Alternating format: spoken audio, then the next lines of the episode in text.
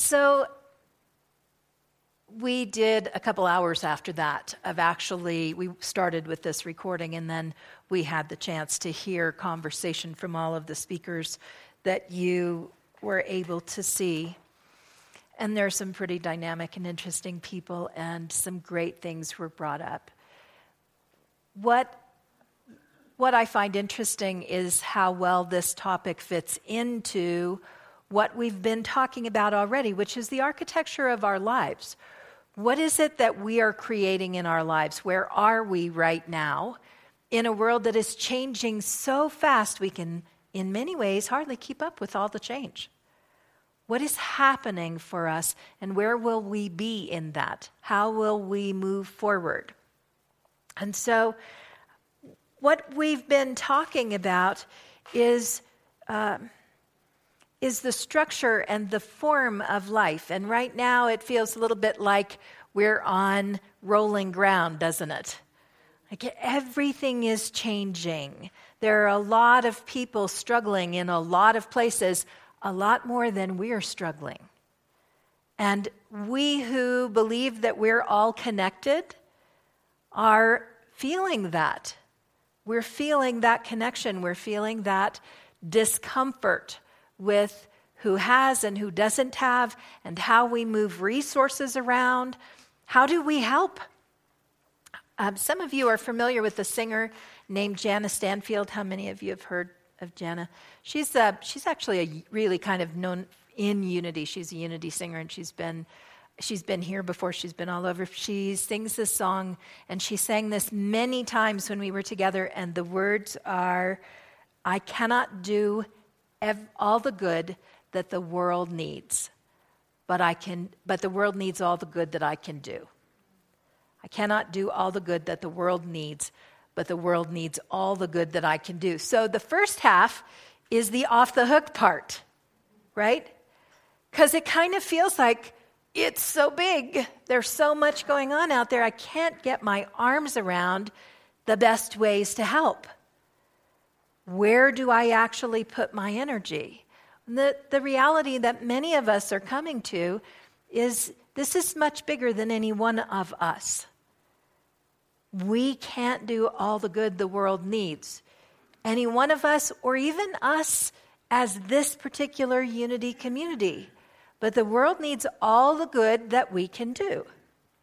And we were talking last week about our desire for a fast food life how we, we want the answer right now, just like we get our hamburgers, don't we?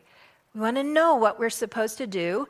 We want to get out there and get it done because it's uncomfortable right now. It's uncomfortable on the planet right now. Figuring out what's happening, what's changing, where are we going? I was at this conference and they were using language that I haven't heard since the, no, I won't say it that way language that in the 1980s we said in whispered hushes amongst our very close friends. They were talking about moving from the third dimension to the fifth dimension and what has to happen in the fourth dimensional shift. Something that we all looked at in the 80s and early 90s and thought, ooh, that is why, that is where the coin woo woo came from, right? There are changes that science is recognizing in our entire life paradigm. Changes we have not experienced before, changes happening more quickly than we have ever experienced them. So, as we look to design our life, we have to know that that's the time. We have to know where we're starting. We have to know that that's the time that we're living in. And we also, it serves us to accept that we are here because we wanted to be. We are here because we have something to contribute, each one of us. And we may not know what that is yet. We may not ever know what it is we contributed. We may not know the moment we contributed. We may be contributing it for a long time. We may have already made our contribution. We don't know that. So, What's happening with the Association of Global New Thought is an effort to work together towards a divine impulse, to pay attention first to what is calling us forward. Where do we feel each of us in our, in our physical presence? Where do we feel called forward? What catches our attention? You saw as you watched the video that for all of those leaders, it was something different. There were different pieces of the puzzle that are calling them forward, that they feel engaged in. There is something for you that brings a passion. So when we go to college, we decide what we're going to do when we grow up, don't we? What am I going to do when I grow up? I'm going to college. How many of you decided, got out of college, and did something different? Lots of us. In fact, 20 per, less than 20% of us actually know what we're passionate about. By scientific statistic, less than 20% of us really know what our passion is. So, how do you find out where the divine impulse is calling you if you can't feel a passion? You do something. And you do something again, and you do something again, and you keep doing something until you find that whatever you're doing, you can't stop doing because it's too important to you. But you jump in somewhere and you start because you have a friend doing it and it looks like a good thing, because it happened right in front of you and you couldn't avoid it, because it was there and it needed doing. Your passion will come from your involvement and your engagement in life. And for many, many years, for 120 plus years in unity, we have been developing an I am presence. Charles and Myrtle Fillmore taught us that the divine indwelling is there for us to guide us forward. We have spent better than a hundred years learning that so that we can be using it now. So that we can do something now. So that we can embody and express the holy now. So if you're here for the first time, we'll catch you up quick. And if you've been hanging around for a while, you're not here by accident. We are here to do something. The big question is what is it? Well, the truth is, we don't really know. The truth is, we're shifting from where we've been to a time we have not embodied before. We're moving into a time that's going to look more different in the next 20 years than we have ever seen things change in all of our lifetime and in recorded history. Artificial intelligence is going to make a difference, 3D printing is going to make a difference. We are changing. We as human beings will no longer have to work just to make a living we will begin working to change what we feel needs to be changed because other resources will take care of what needs to be maintained. That's a huge and massive change.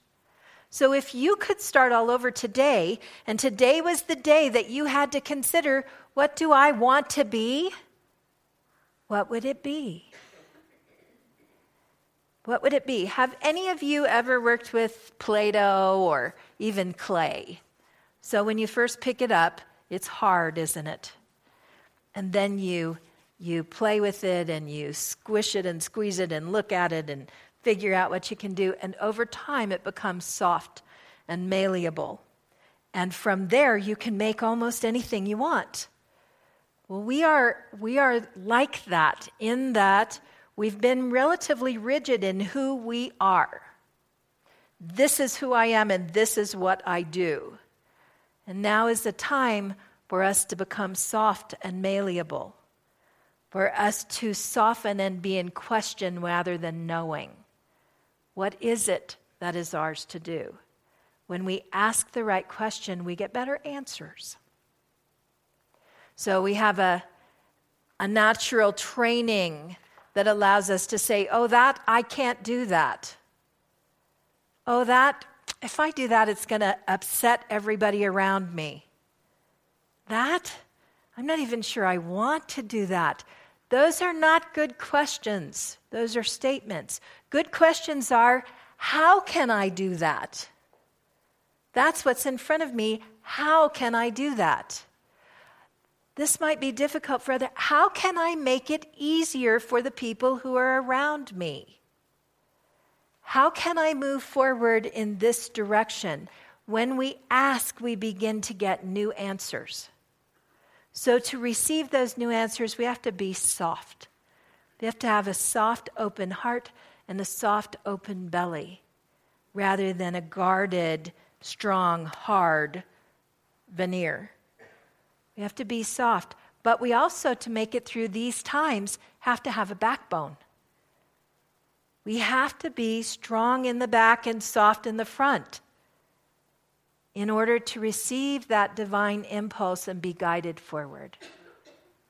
New Thought teaches us that we are one mind, one consciousness, one moving embodiment of the holy. If that is truly so, if that is truly what we believe and know to be true, then we must be led by that. We must open to that and know that what is ahead of us will come easily if we pay attention. So I invite you to consider two things. The first is this it's not fast food, and you might not even be here to see the outcome. What we're doing will affect our children and our grandchildren and our grandchildren's children. What we're doing right now will affect the future. And the second thing is anything you do is something important.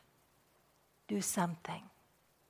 Find the area where you are guided. Trust that what shows up in front of you is there for a reason and step in Everybody says, lean in. Lean into life right now. Lean in and make a difference. Later this month, you'll have, or early next month probably, you'll have an opportunity to participate in our annual survey uh, if you are a member. Uh, our members at that time look at all the different functions of our Unity spiritual community. One of the things new to that survey this year will be an opportunity for you to look at some of the causes that you saw on this video and other causes that are um, specific to this area and to let us know which areas interest you so that we as a community can step out into service in a new way, into a way that is guided by the divine heart here. So here's what I ask you to do before you do that I ask you to go into heart coherence to stand as we did, stand, sit, to close your eyes, to drop your chin, to allow your focus to your heart, to think about a place of gratitude, something that affirms you, that allows you to come to your most holy center, and to breathe from that place and notice the calm that enters your body, and then to ask, What is mine to do? and to answer those questions. That way, we'll find what is ours to do, and we'll do that together. I have some quotes for you.